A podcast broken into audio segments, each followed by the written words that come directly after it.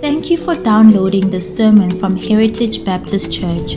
We are so glad that you did. We believe that biblically faithful, Christ centered, God glorifying local churches are the primary means that God has chosen to expand His kingdom. If you are part of such a church, we hope that this message will supplement your spiritual diet.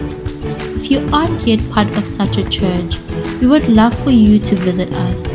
For more details, please check out our website www.heritagebaptist.co.za.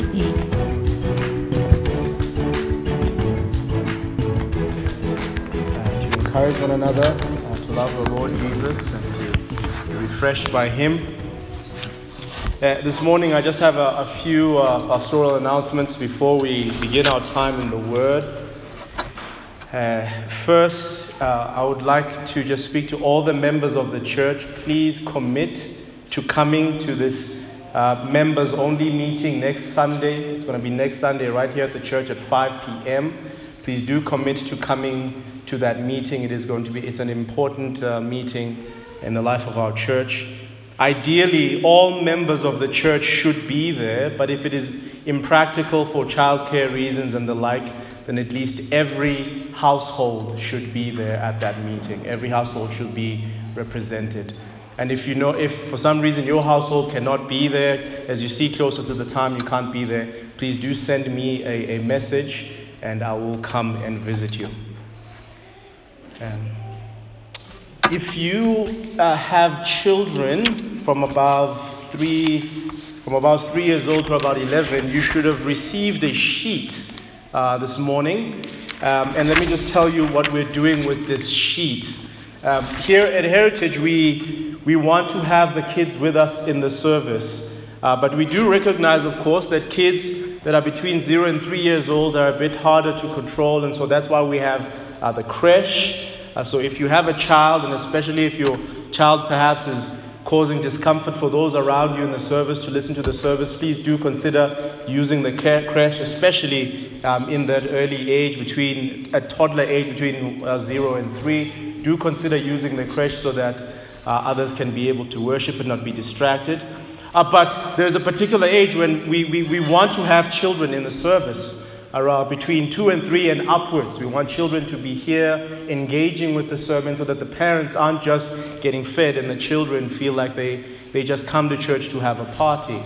And so what we have here is sermon notes for kids. And for the, this, will, this works for the littlest kids, three years old, four years old, it works for them. And, but it also works for kids that are 5, 6, 7, 8, 9, 10 as well, as it has different difficulties. You see, here you have a word that a pastor will give you every sermon, and then the child has to count how many times they hear that word. We have a space to draw a picture here. And for the older kids, we, we have uh, a section here for kids to say, These are the important words I heard, and these are the things that I don't understand, and that will give you, as parents, an opportunity to engage with your kids. So please do make use of these. We will be printing these out and giving these out every Lord's Day morning so that our children are also engaging with God's Word. And as we think about uh, family and, and, children and child rearing and also uh, marriages and, and singleness in the church, uh, we have decided to have a, uh, a, a, conference, a family conference for the benefit of our church.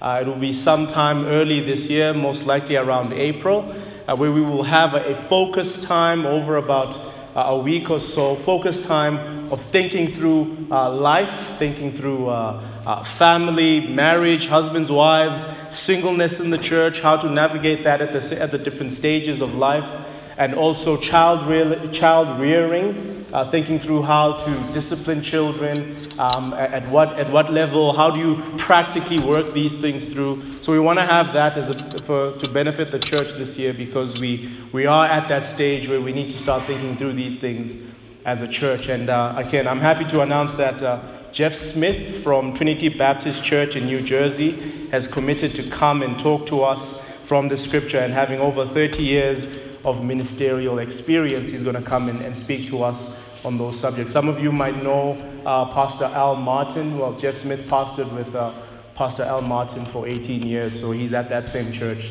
that Al Martin was. So we, it's going to be a, a good time for us uh, to focus. So do try and diarize that. We will give out uh, specific details uh, in the coming weeks. Well, with all of that out of the way now, won't you turn with me to your Bibles as we continue in the book of Acts, Acts chapter 5. We're continuing our study of the book of Acts. And this morning, we find ourselves in Acts chapter 5, verse 17. We left off on verse 16 last week. So let me read for you until really the end of the chapter here.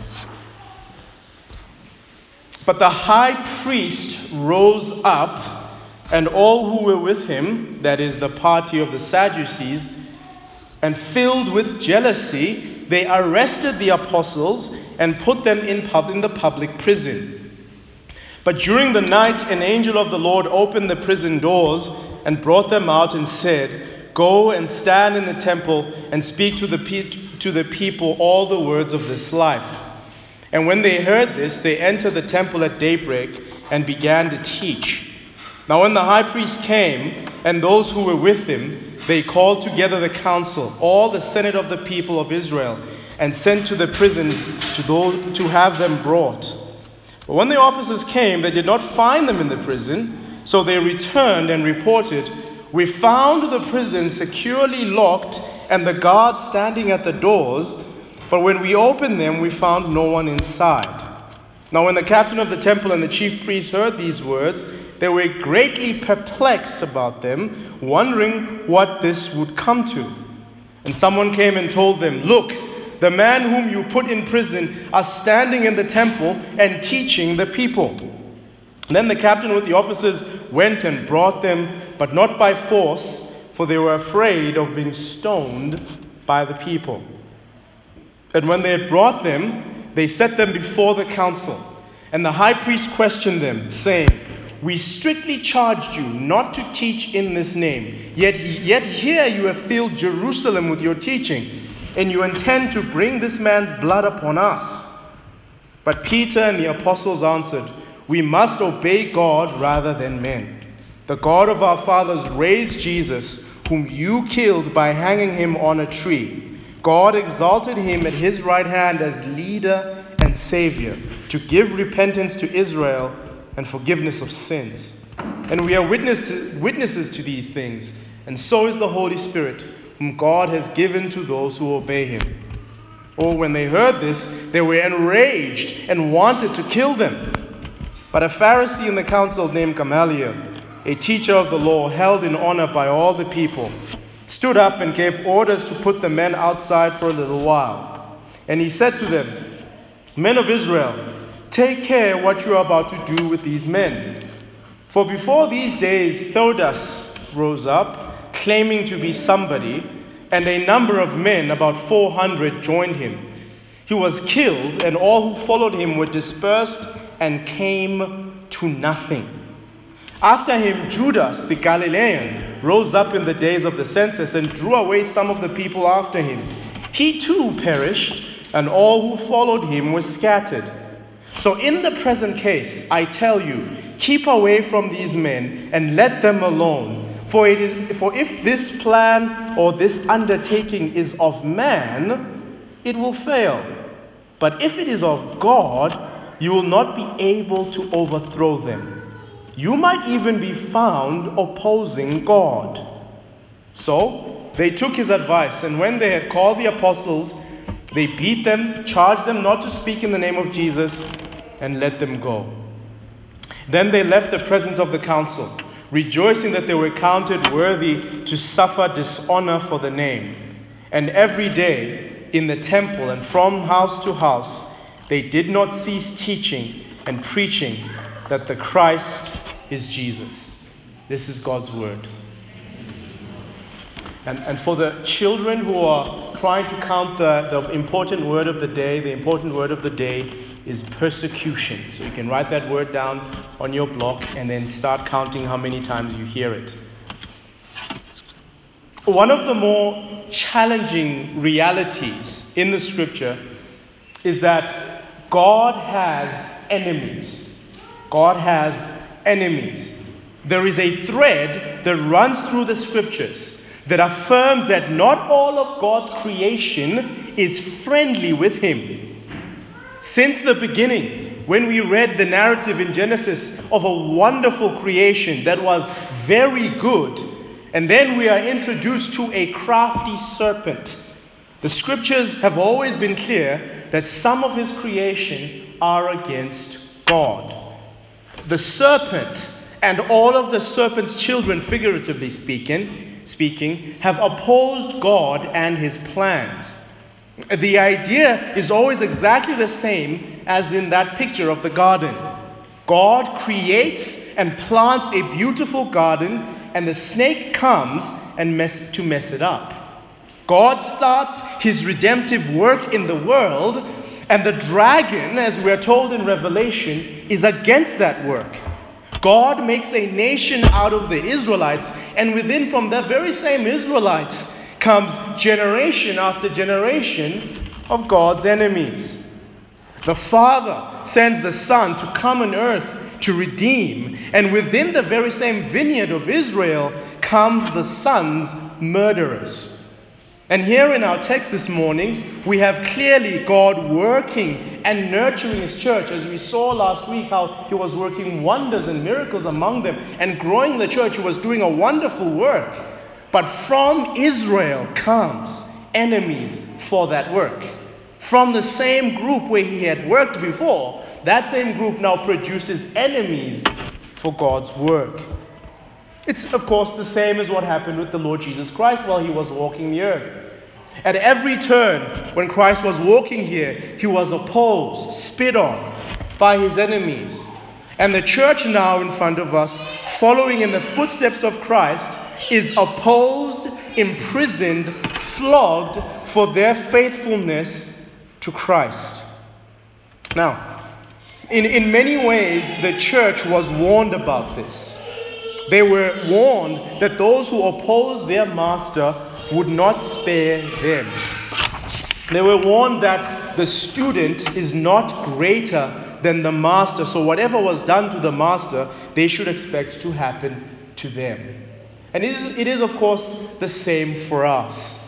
Paul tells us in 2 Timothy that all who desire to live a godly life will suffer opposition. They will suffer persecution. If, if you want to live a godly life in the Lord Jesus Christ, you can bank on it. There will be opposition to you. And notice that Paul does not qualify that statement. He doesn't say you might suffer persecution, you might, su- you might have people who oppose you. He says you will. It is a definite fact. In other words, if your life is bent on honoring the Lord Jesus Christ and his mission, God's enemies will not let you be. Those who oppose Christ, those who are opposed to his righteousness, will not let you continue in the mission freely. They will come for you. In one way or another, your, your pursuit of righteousness will invite opposition. In light of this, this text in front of us this morning is important as we consider the work that we have to do. If persecution is a reality, then we need to know it. We need to define it. We need to understand it. We need to understand how it works, where does it come from? And chiefly for our purposes, we need to figure out what our response to it must be. What is the sanctioned biblical response to opposition? In the text in front of us, is a typical way that persecution works, and there is the typical godly response from the church in the book of Acts. Throughout the book of Acts, we will see similar episodes of the source of persecution, of the motivation of, of persecution, and the necessary response by the church. We've already seen this a bit when we studied in chapter 4. We already saw opposition already came when we were in chapter 4, when Peter and John were imprisoned after they performed a miracle. And this is almost a repeat of that same persecution. It works a lot of the same way with a few details. And the pattern of persecution throughout the book of Acts is so similar that we are able to see it and to confirm it. So this morning we're going to do things just a little bit differently. Uh, we're going to look at this text under certain uh, headings while we attempt to understand it in its context. We want to understand first the source of persecution. We want to understand the source of persecution. We want to, to, we want to actually define persecution. What is persecution exactly?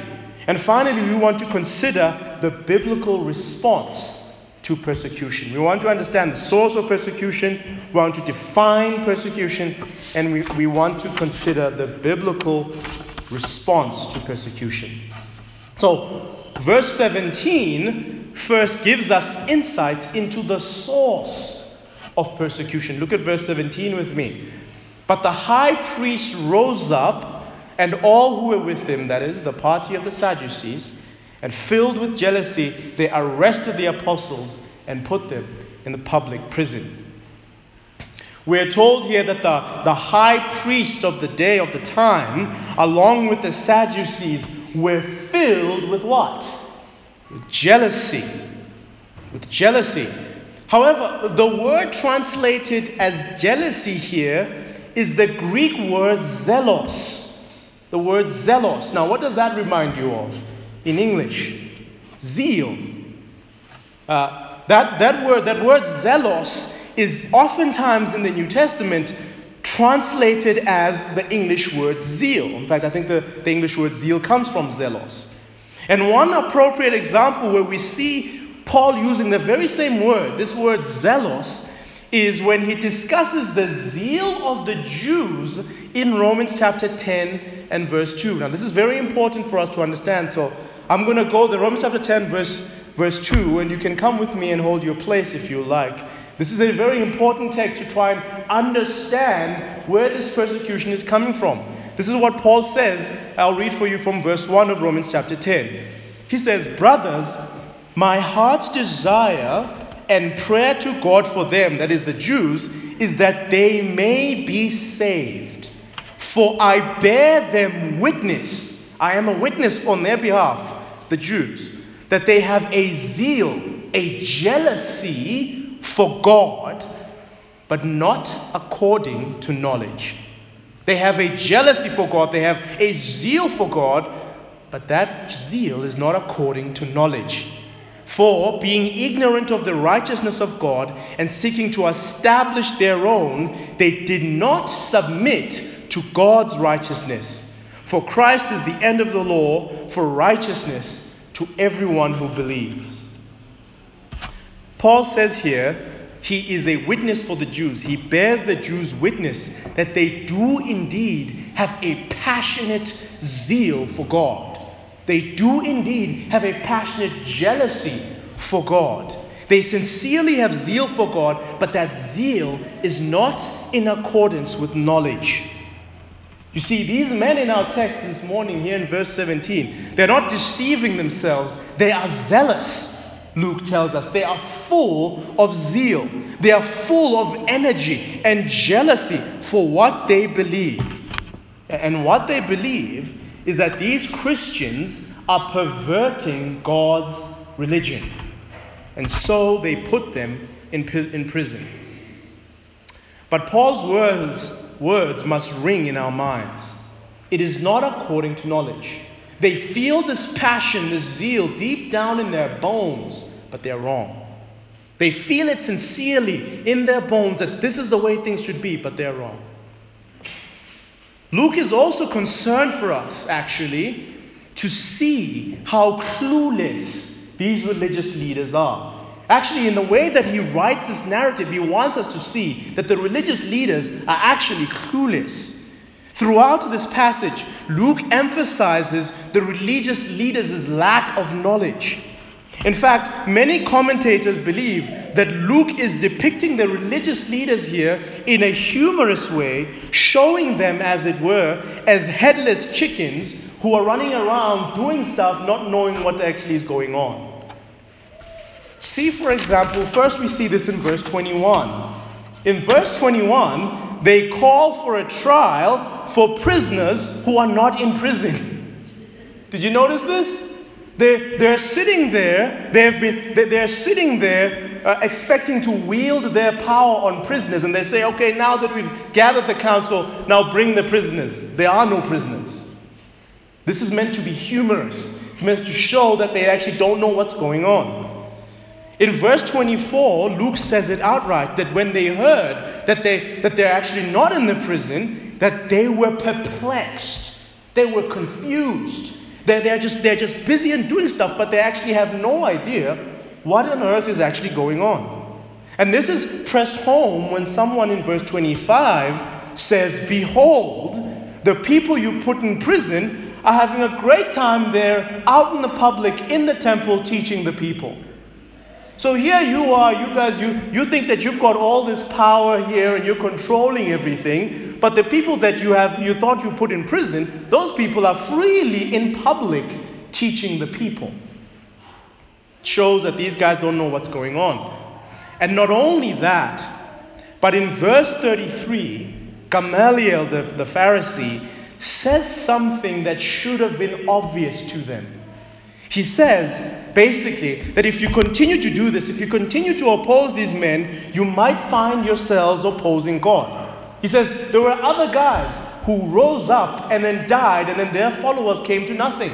And then the one guy was Theudas, and the other guy was Judas. These guys, they rose up, they had followers, then they died, and they came to nothing. And another guy rose up, then he died, came to nothing. So if it's of man, obviously this is going to come to nothing. But if it is of God, you will be found to be opposing God.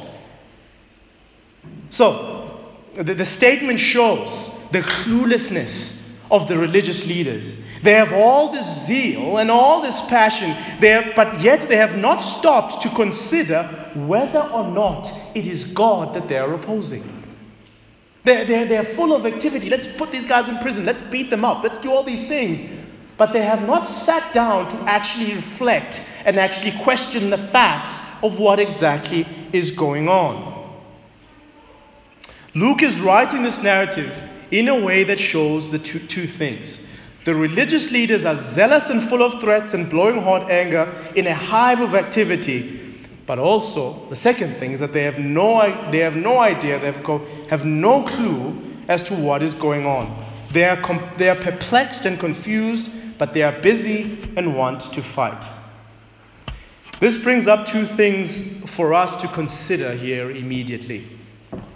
First, it is possible, dear saint, dear person here this morning, to be fully zealous, to be fully committed to something, and yet you are entirely wrong. We live in a day today where what I feel right? The, the zeal that I feel about something is of chief importance. That's the most important thing. If I feel very passionate about things, it's important, it's true for me. If I think that this particular thing is really wrong, then everybody else must see it exactly the same way. And because I am sincerely convinced that this is the way things are, you are a fool for not seeing it. This goes into every area of life in the modern world. It goes into ideas of sexual identity, into political positions, economic theories, decisions that need to be made at work, wisdom decisions that need to be made at home on a daily basis. Literally, every area of life, we hold convictions with zeal that we are jealous for, but it is possible, dear church, that we are sincerely zealous about something that we feel in our bones and we are entirely wrong. Perhaps you're here this morning and you're convinced that we're all wasting our time. Evolution is the accepted science. There is no God. And there certainly, there certainly aren't any people rising from the dead. We're all wasting our time here. And I'm going to say to you consider that your zeal is sincere, but it is sincerely wrong.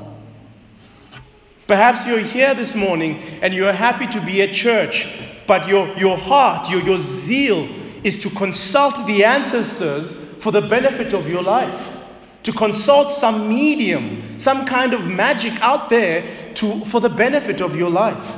and you, you feel passionate about this, when the, the things of life come at you, that's the first place you go. To find some medium, to find someone to communicate to someone else so that things can go right for you. Consider that your zeal is sincere, but it is sincerely wrong. Perhaps you're here, dear Christian, this morning, and you're having squabbles with other Christians in your life who just do not see things the way that you do. And you are zealous for them to see the way you see things. You have a passion for it. So you start looking down on Christians who don't see things in that way. It is possible that while you are indeed zealous, you are wrong. You see, just because you have zeal does not mean that you are right. Just because you feel passionate about something, that you really feel this thing, does not mean that you are right. It is possible that you are entirely, completely wrong. You have a zeal, but it is not according to the truth, to knowledge. So, what does this mean? This will say to us then that you need to interrogate your facts.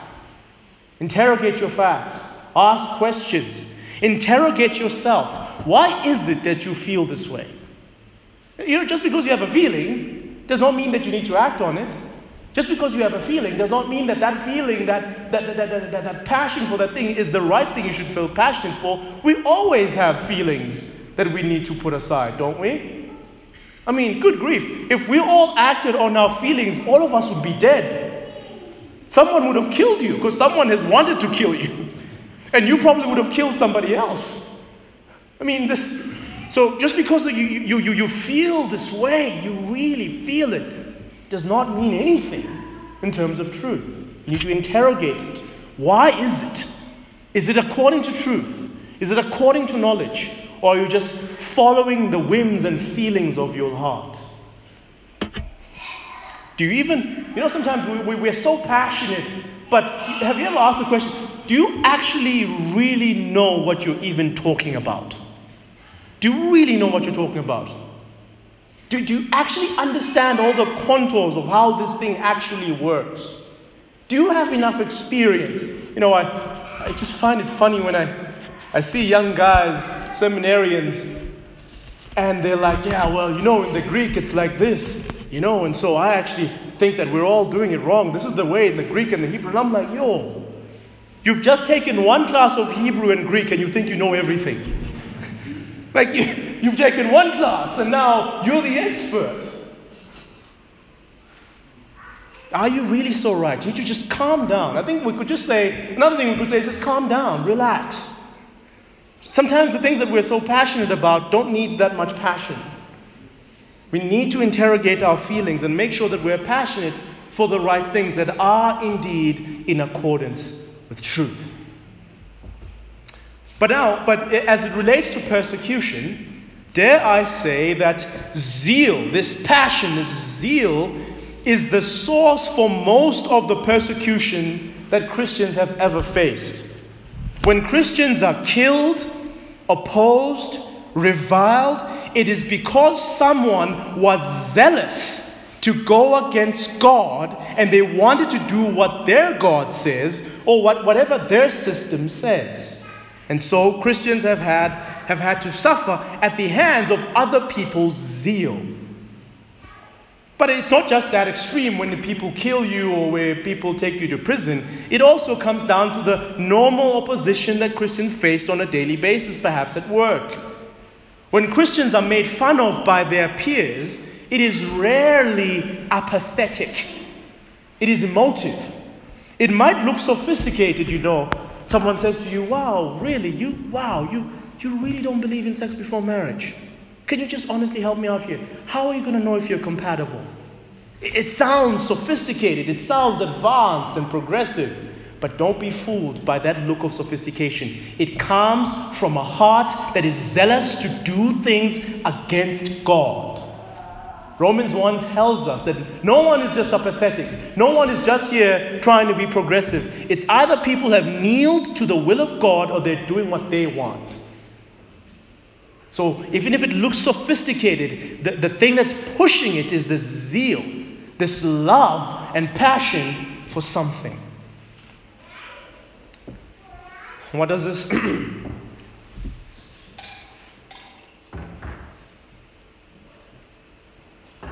Well, this tells us that the source of persecution is deluded minds who are in opposition to God. But we haven't defined persecution yet. What is persecution?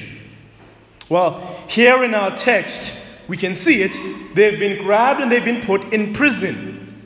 In verse 27, they are put on trial for what they're doing, for their obedience to God. They're being put on trial in verse 27. You saw that.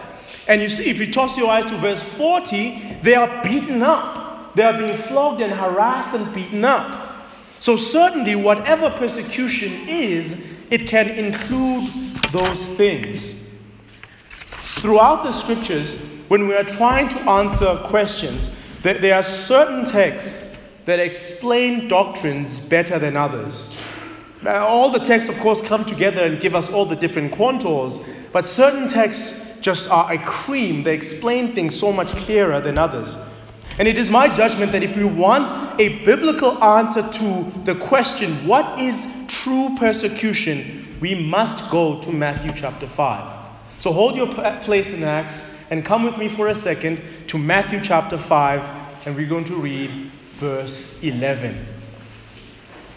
Matthew 5, verse 11. This is the Lord Jesus giving his famous Sermon on the Mount, and he is giving what is called the, the Beatitudes, saying, Who are the truly blessed ones?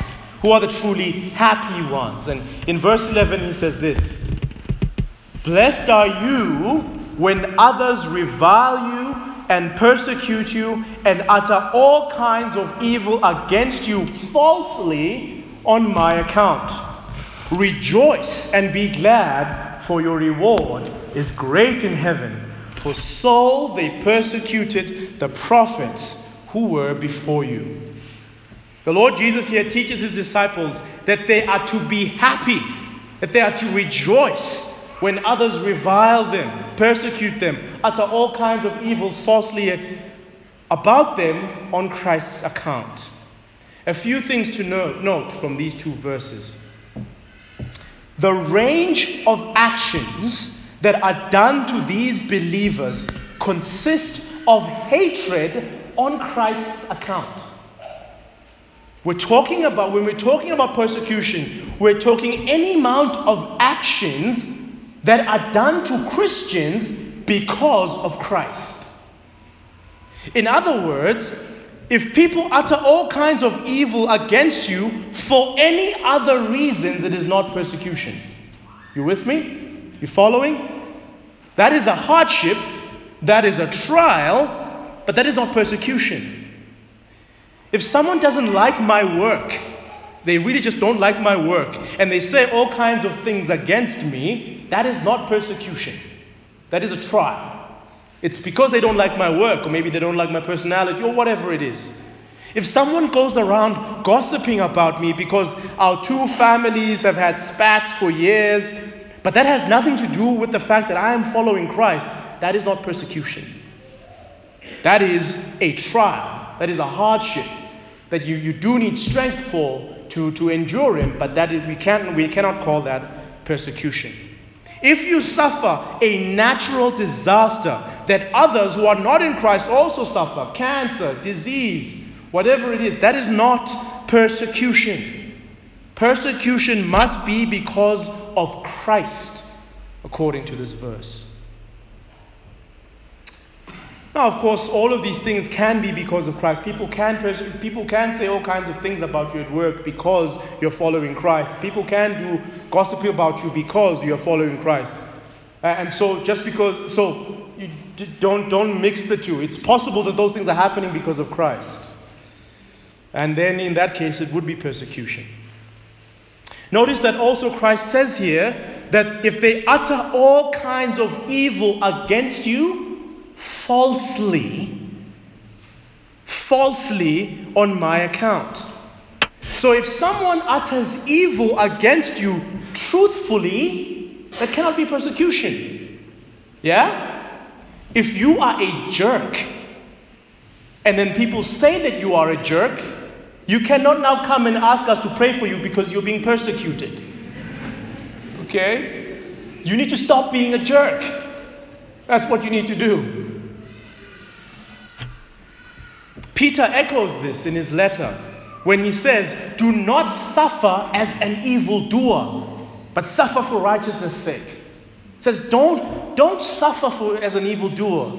Don't go to prison, don't go to trial because you really did something that is evil. Don't do that. If you must suffer uh, uh, in relation to other people, then let it be because of Christ. Let it be because of Christ. You are not supposed to be partaking in evil. And that, of course, that is exactly what is happening in our text. The church is simply existing, doing exactly what God has called them to, and so now they are being attacked and oppressed because they are following the Lord Jesus Christ, because they are sincere in following Him and they continue following Him. So we've, we've seen the source of persecution. It is this zeal that is not according to knowledge. We've seen now the definition of persecution, which is, which, which is a hatred because of Christ.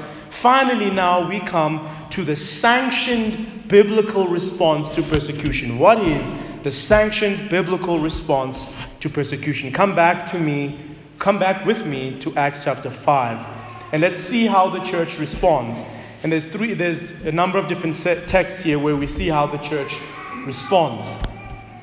Look at verse 19. But during the night, an angel of the Lord opened the prison doors and brought them out and said, Go and stand in the temple and speak to the people all the words of this life. And when they heard this, they entered the temple at daybreak and began to teach. Notice the angel of the Lord did not tell them to do many things. The angel of the Lord did not tell them to pick up arms and go fight. The angel of the Lord did not tell them to try and go and create their own Christian country. The angel of the Lord did not tell them to separate themselves. The angel of the Lord told them to go and do exactly what it is that they've been told to do to go teach the people about the gospel. They are to do exactly it is what was, what was their commission from the beginning. Persecution does not change the mission. Persecution does not alter what we're supposed to be doing. Persecution makes us maybe do it in a different way to try and be wise, but we are always to do what the mission is. Look, jump to verse 26. Then the captain with the officers went and brought them. So now this is after they, the, the, the council found out that they're not in prison anymore because the angel freed them. So here it is, verse 26. The captain with the officers went and brought them, but not by force, for they were afraid of being stoned by the people. Remember that they're afraid of being stoned by the people because we read last week that the people hold the apostles in high esteem. And when they had brought them, they set them before the council. And the high priest questioned them, saying, We strictly charge you not to teach in this name. Yet here you have filled Jerusalem with your teaching. And you intend to bring this man's blood upon us. But Peter and the apostles answered, We must obey God rather than men. The God of our fathers raised Jesus, whom you killed by hanging him on a tree, and God exalted him at his right hand as leader and savior to give repentance to Israel and forgiveness of sins. And we are witnesses to these things, and so is the Holy Spirit, whom God has given to those who obey him. This is almost a, a, a, recapitulation. It's a similar kind of thing that happened in chapter 4. When they were put on trial, the answer is almost exactly the same. It's repetitive. It's the same. It's we are we are not going to obey you. You can beat us, put us in prison, do whatever you want to us. We're not going to obey you. We're going to obey God. We're going to keep preaching this same gospel, the gospel of that man that you guys killed. We're going to keep preaching that same gospel, and we must obey him. Jump with me to verse 14. And when they had called the apostles, so now this is after Gamaliel has spoken and told them, told the, the, the council to drop everything. And when they, had, when they had called the apostles, they beat them and charged them not to speak in the name of Jesus, and then they let them go. Then they left the presence of the council, rejoicing that they were counted worthy to suffer dishonor for the name. And every day in the temple and from house to house, they did not cease, they did not stop teaching and preaching that the Christ is Jesus. At each turn here, the apostles are imprisoned, threatened, beaten up, but they continue to preach the simple, clear gospel. Not only that, but notice here now in verse 41. Not only are they maintaining their faithfulness, but they maintain their faithfulness with joy. They rejoice that they are counted worthy to suffer for the name of Christ. What is the sanctioned biblical response to persecution? Faithfulness and rejoicing that we have been counted worthy to suffer for the name. That is the response. You see, dear friend, Christ is worth suffering for. The Lord Jesus Christ is worth suffering dishonor for. The apostles knew this and they rejoiced at their sufferings. There, there are many good causes to suffer for. There are many good causes that you can suffer for on the earth. There are many goods in the world that one would endure, endure suffering for. But the Lord Jesus Christ, He's, he's another category. He's another category on His own. He is the capstone, the cornerstone. He is not just the king, He is the King of kings. He is not just the ruler, but He is the Savior of men. He is of another sort entirely. To suffer for that man, to suffer because you are associated with that man is a great honor bestowed upon your shoulders. It is a wonderful honor to have people hate you, to have people not give you a promotion, to have people slap you, to have people exclude you because you associate with the man of God. To suffer for the excellent name of the Messiah is nothing to be taken lightly. When I am ridiculed because of my allegiance to the magnificent one, the one who is holy, undefiled, whose eyes are like fire and whose feet are like burning bronze, that, my friends, is a privilege. That requires rejoicing, doesn't require grumbling, doesn't require, oh, look at me, have pity on me. It says, wow, I've actually suffered, I've felt some pain before that man because I'm associated with that man. That is why, if you're here this morning and you have not followed Jesus Christ, there is a glory that you do not know. Give me, a, give me your ear for a moment. There is a glory that you do not know. You see, I could tell you that if you come to Christ, your sins will be forgiven, and that is true. I could tell you that if you come to Christ, your guilt will be washed away, and that is very true. But this morning, I want to tell you that if you come to Christ, you will know Him. You will know the most magnificent being. You will know Him. You will have fellowship with the enigma, the Logos, the true wisdom of all existence, and you will be associated with Him.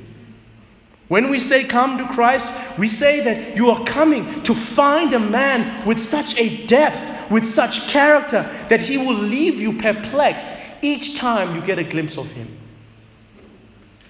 When we invite you to come to the Lord Jesus Christ, we're not inviting you to some trinkets. We're saying, Come and see life. The life is all over him. Life comes from his mouth, comes from his eyes, comes from his face. Life is all around him. He's the most glorious one. When we invite you to Christ, my friend, you are being invited to true life to, to know the man, not a man, the man. To know the God, not a God, the God. That's what we're inviting you when we invite you to come to the Lord Jesus Christ. May He, may God be pleased to reveal His Son to all of us today. And may God fill us with rejoicing whenever we are called to suffer for His name. Let's pray.